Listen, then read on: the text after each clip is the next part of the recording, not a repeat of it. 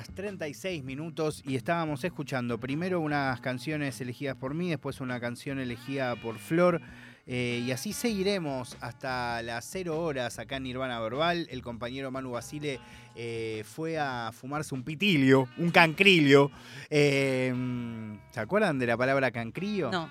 Cancrillo se, cancrillo se decía los cigarrillos en la traducción de eh, la naranja mecánica al español. Ah, amiga. Yo Di- lo leí eh, en inglés y en español, pero no me acuerdo de esa palabra. Igual no me acuerdo de ninguna, vamos a ser honestas tampoco. Yo o sea. solo me acuerdo de ella, por, de esa, no sé por qué. De Eh, te quedó, te quedó fijada. Fuerte igual lo que dije, ¿no? Evidentemente alguien me quedó fijada, ¿no? Porque solo El me acuerdo de famoso, ella. ¿Quién sí, será? El no occidente. Yo sé quién es. Eh, Flor, eh, bueno, es tu momento. Es mi momento para la columna del día de hoy, que como te comenté a vos antes y como comenté al principio del programa, vamos a estar hablando de Afrobeat. Que eh, lo primero que quiero hacer es una distinción, una distinción que no es que la gente tiene por qué saberlo, porque realmente es algo, primero que nada, bastante eh, sutil si uno no es oyente de este tipo de música, pero además es bastante inte- interesante el por qué, que es que evidentemente hay una diferencia en muchos sentidos entre el Afrobeat y el Afrobeats solamente cambia una S en cómo se escribe, pero Pará, es buenísimo lo que estás diciendo. es un dato. Es un dato. que- Dato de la realidad. es un dato que yo no me enteré hace tantísimo tiempo y además es un dato que noto que la gente tampoco sabe un montón, digamos. Entonces está bueno como este, tener en cuenta que son cosas distintas y ahora voy a explicar un poquito por qué. Porque en realidad sus raíces del afrobeat y del afrobeats eh, o de los afrobeats eh, son las mismas, ¿no? Son justamente el continente africano. Pero de todas formas hay una diferencia eh, en términos de eh, cuándo surgió cada uno de esos dos géneros y además de en qué consiste cada uno, ¿no? El primero es el del que vamos a hablar un poquito hoy este, y que después mencionaré el tema de los afrobeats, pero para que tengamos en cuenta son cosas separadas. Uno, que es el afrobeat, nació en la década de los 60, donde tantas cosas han nacido, ¿no es cierto? Una década de mucha libertad musical, eh, que eh, para definirlo un poco de alguna manera, así mal y pronto, eh, el afrobeat es un como si fuese un género blend, ¿viste? Como los vinos.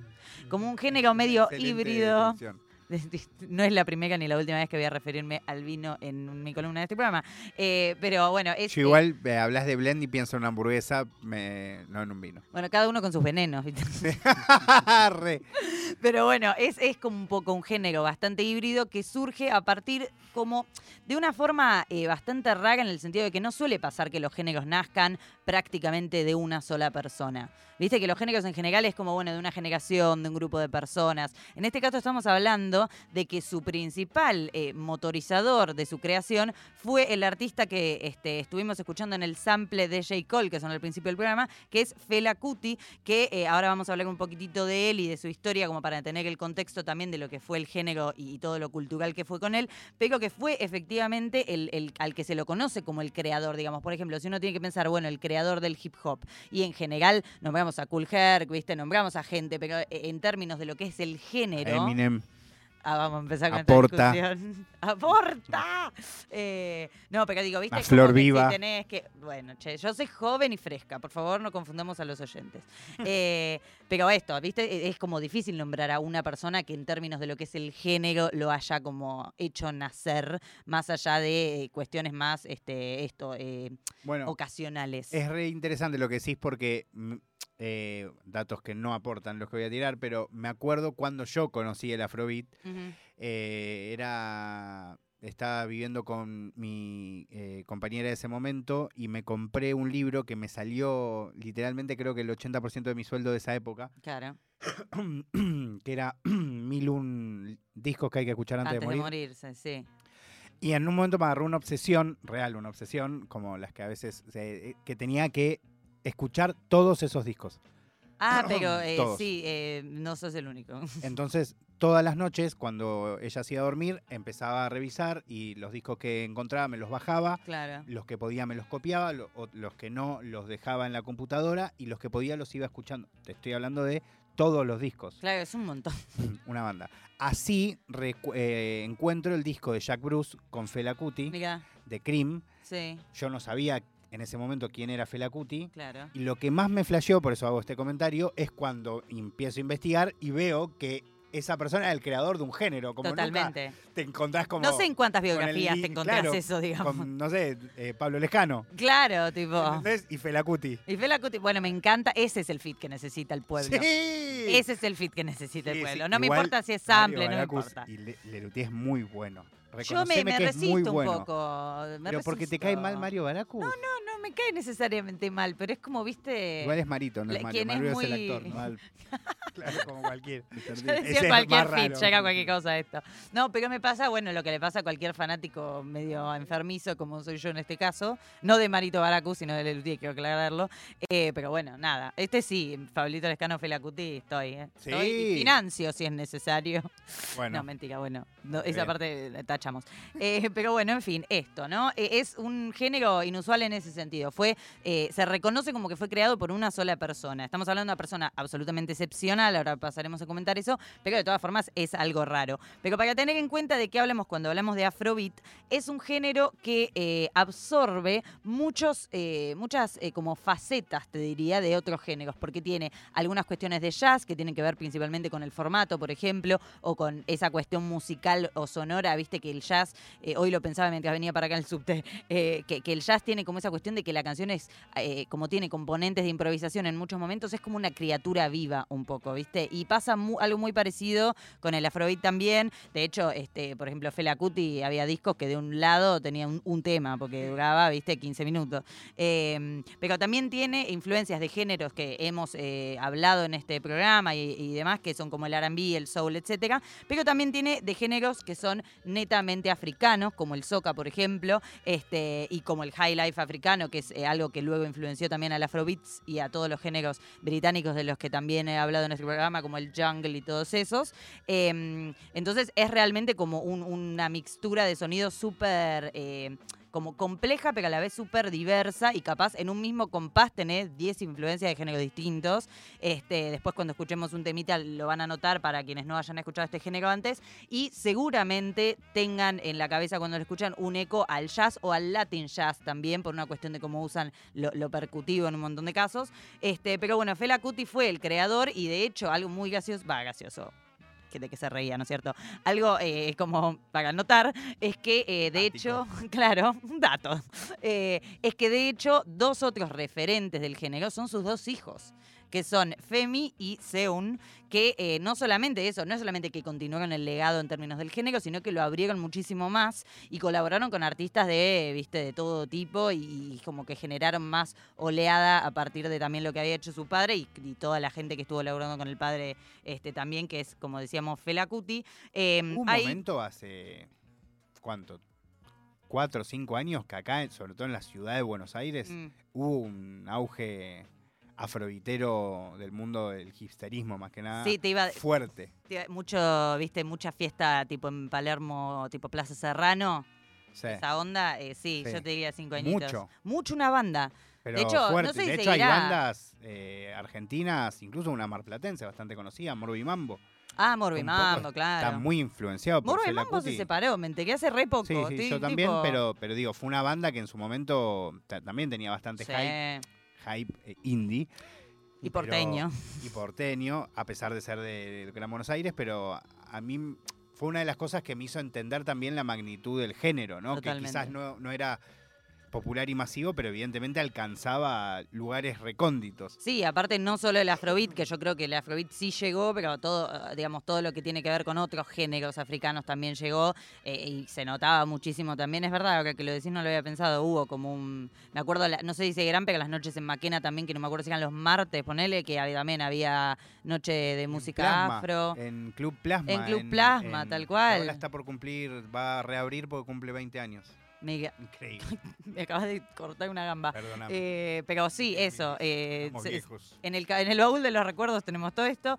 Eh, pero bueno, esto que les decía, el afrobeat es un género muy diverso que incluye muchas influencias y que además tiene cuestiones que trascienden lo musical como la mayoría de los géneros musicales, si no todos, eh, quitando quizás lo más este, hecho como así como a medida para el mercado. Digamos, todos los demás tienen, y lo hemos hablado muchas veces, como una identidad particular. La identidad del afrobeat es muy interesante porque es casi un reflejo, más allá de que obviamente no, no, no se le atribuye todo el género a Fela Kuti, ¿no? Pero digo, es como un poco un reflejo de lo que fue él como no solamente músico y mul- multiinstrumentalista, multiinstrumentista, Ahí va. Ahí está, RAE ayuda. Eh, no solo en ese sentido, sino también en términos de la personalidad este, de él por fuera de lo musical específicamente, porque el Afrobeat tiene, por ejemplo, la característica de ser profundamente político en sus letras y vamos a hablar, por ejemplo, de letras políticas, no solamente en términos de contenido del mensaje que está haciendo trascender, sino también del hecho ya de por sí, porque esto que hemos hablado aquí todo es político,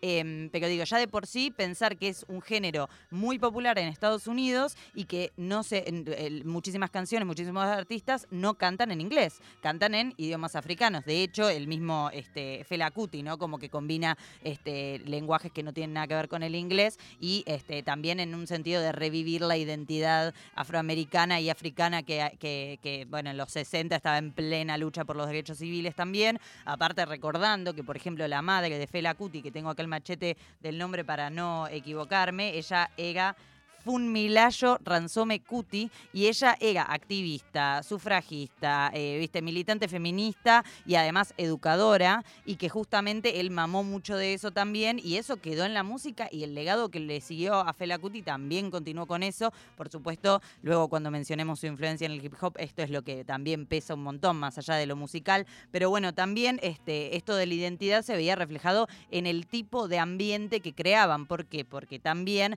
apostaban a cierto espíritu underground, por ejemplo, cosa que en el hip hop también pasó, pasa y pasará mucha- en muchos artistas que eh, ven al underground no como una instancia que saltearse si es posible o que apurar para llegar a otro lado o a cierto éxito, sino como casi una identidad también, ¿no? Como que tiene sus valores y que tiene como sus códigos y demás, como que también ahí hay mucho de eso. Y es súper interesante, ¿no? Como ver este, como todas esas cosas que vienen también de otros géneros, hemos hablado del blues, por ejemplo, del jazz, que también tienen características similares, como también del afrobeat se heredó eso este, de forma muy importante. Y aparte Fela Kuti, el momento en el que él, porque él no es que dijo una mañana, me baño, me lavo los dientes e invento un género musical, ¿no?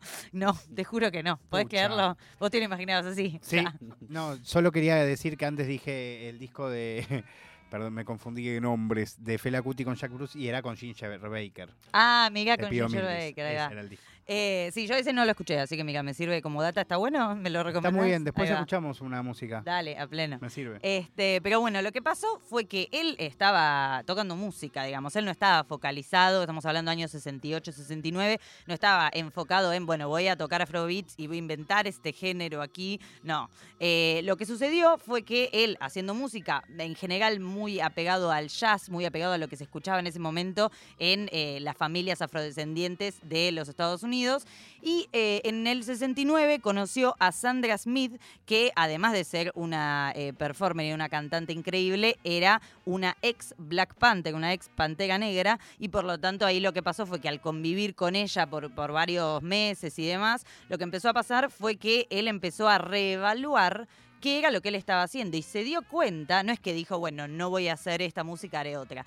se dio cuenta que ya lo que él estaba haciendo, metiendo los instrumentos que él conocía de parte de su familia, metiendo las letras que tenía, ya eh, era otra cosa, ¿viste? Como que ya no era algo que, él escuchaba en otros artistas o que era algo que se escuchaba generalmente. Y a partir de, ese, de, ese, de ese conocer a Sandra Smith, fue que empezó a recuestion, recuestionarse, cuestionarse y recuestionarse este, todo lo que tenía que ver con su música, qué enfoque le quería dar, para quiénes hacía la música, que eso es algo muy importante cuando hablamos de cualquier artista, ¿no? Porque hay artistas que hacen música como, bueno, espero que le guste a todo el mundo, y hay artistas que dicen, no, bueno, a mí me gusta este estilo, quiero que los oyentes de este tipo de música banquen lo que yo hago. Hay gente que directamente ni piensa en, en quién lo va a escuchar. Bueno, él en ese momento se empezó a hacer todas estas preguntas que son súper interesantes también para discutir en algunas otras ocasiones con otros artistas. Este, pero a partir de esa re- reevaluación se dio cuenta de lo que él estaba haciendo era como no ya algo nuevo, pero sí el principio de algo nuevo que podía ser mucho más también.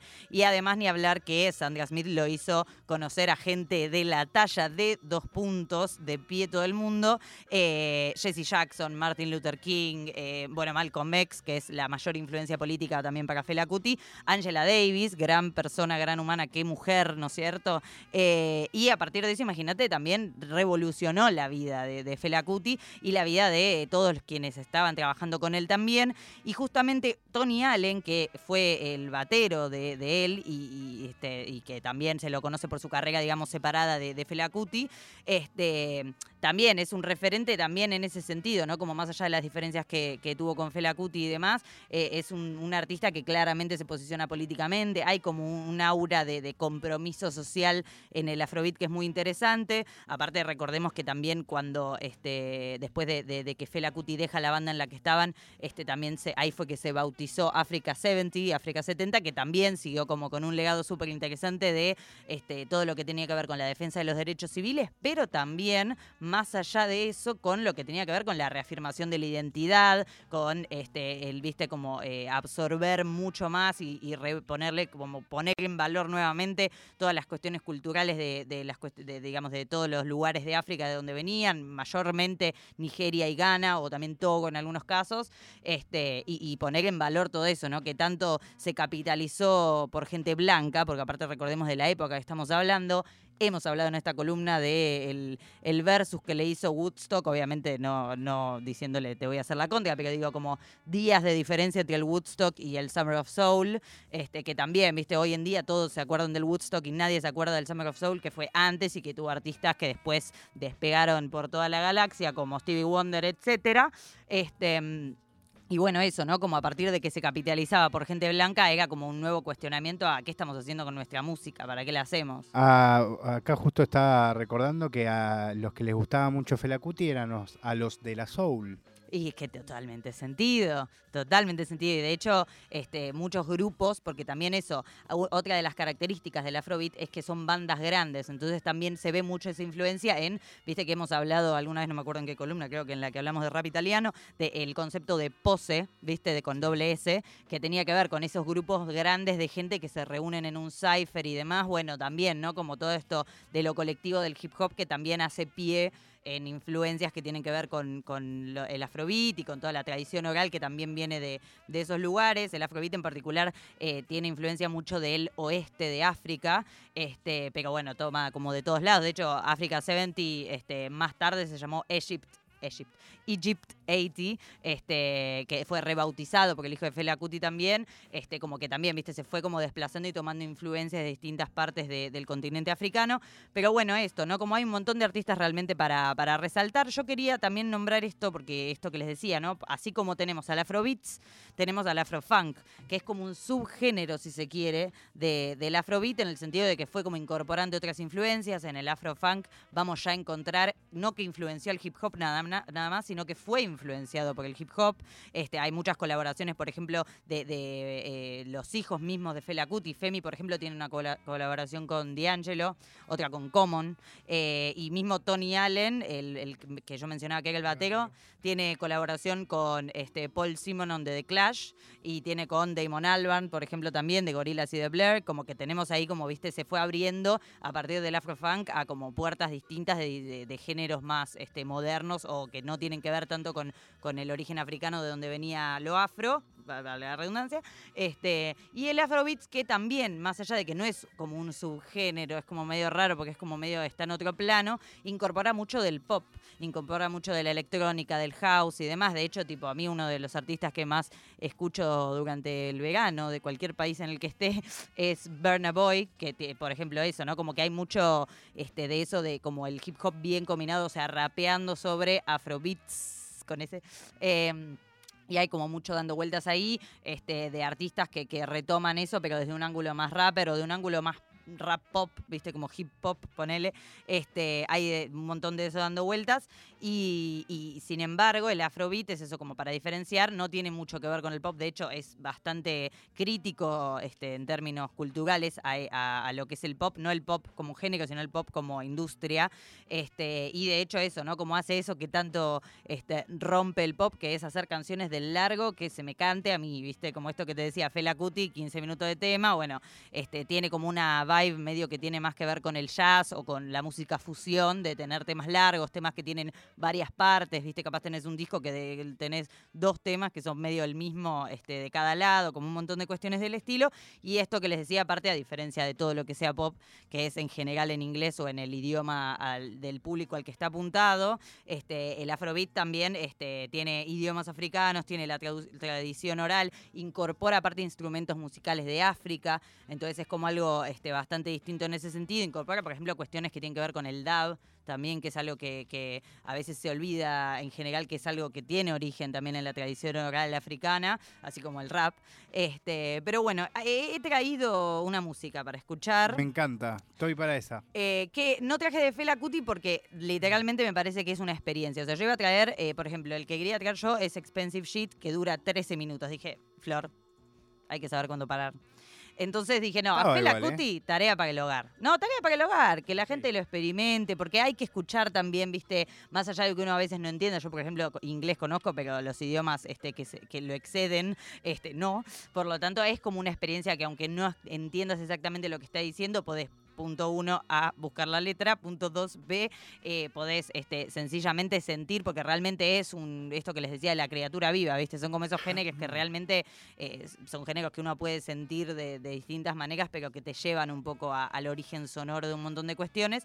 Pero no traje de Fela Kuti, sino que traje de eh, Peter King, que es un artista que me gusta mucho también. Traje un tema que se llama African Dialects y para después este, cerrar como el segmento musical de mi columna, eh, traje un tema de The Roots, que es una banda que de la cual hemos hablado, pues amamos, pero además es una banda también con ese espíritu que yo mencionaba, que toma el hip hop de, también de lo que tiene que ver con el afrobeat, que es todo lo que tiene que ver con la apuesta real al underground y la apuesta a todo lo que, lo que tiene que ver con lo contracultural, lo contrahegemónico y un montón de cosas que, por supuesto, amamos en, esta, en, esta, en este programa y en esta columna en particular.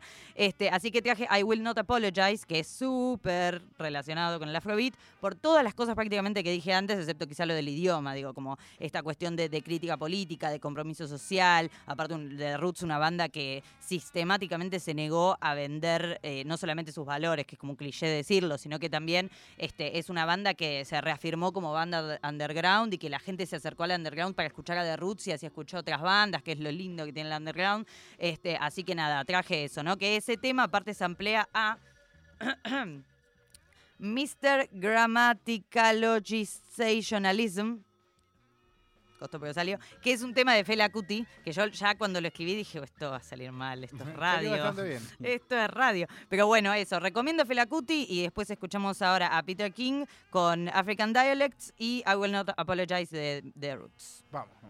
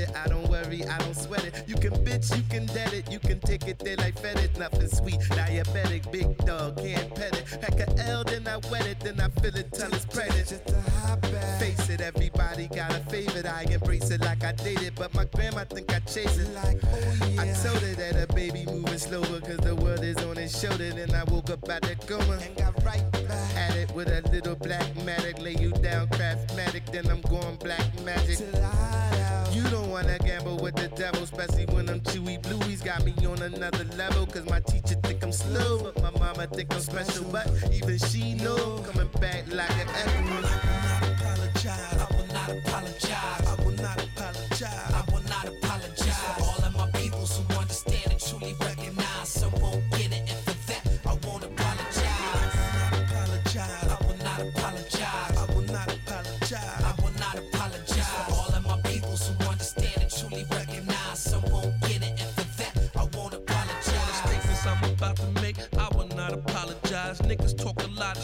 Really need to stop the lies. Jewels renting, cars renting, homie, that ain't authentic. Acting tough on TV, but to me you seem a little timid. Don't blame the nigga, blame America. It's all business. Acting like a monkey is the only way to sell tickets. Shit, I can dig it. Niggas got some silly digits, white is buying. It's a riot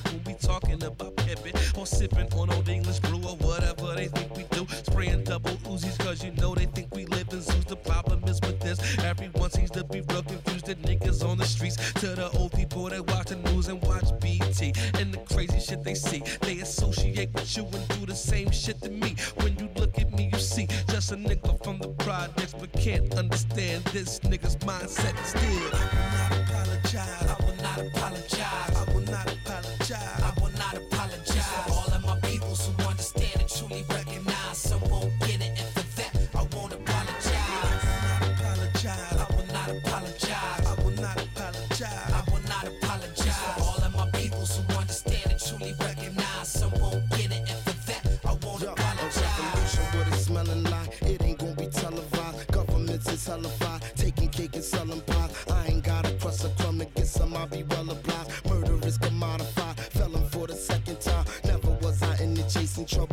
follow why. Facing trouble with no alibi. Had to swallow pride, vilify, victimize, penalize, criticize.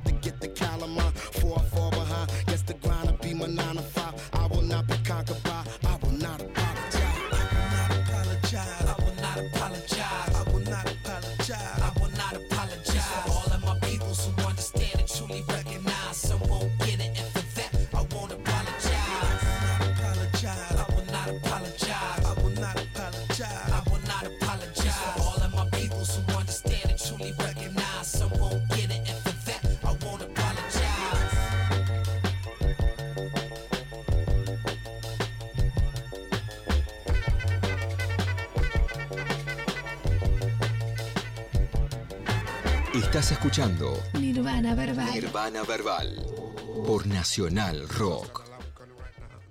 We're going to play for you our first tune tonight. It's going to be about four tunes. And the first tune is called Olóhun tá a wá ṣe ń yàrá jẹ́ ká bẹ̀rẹ̀. Now, which means let's start what we have come into the room to do. Right. Here goes. One, two, three.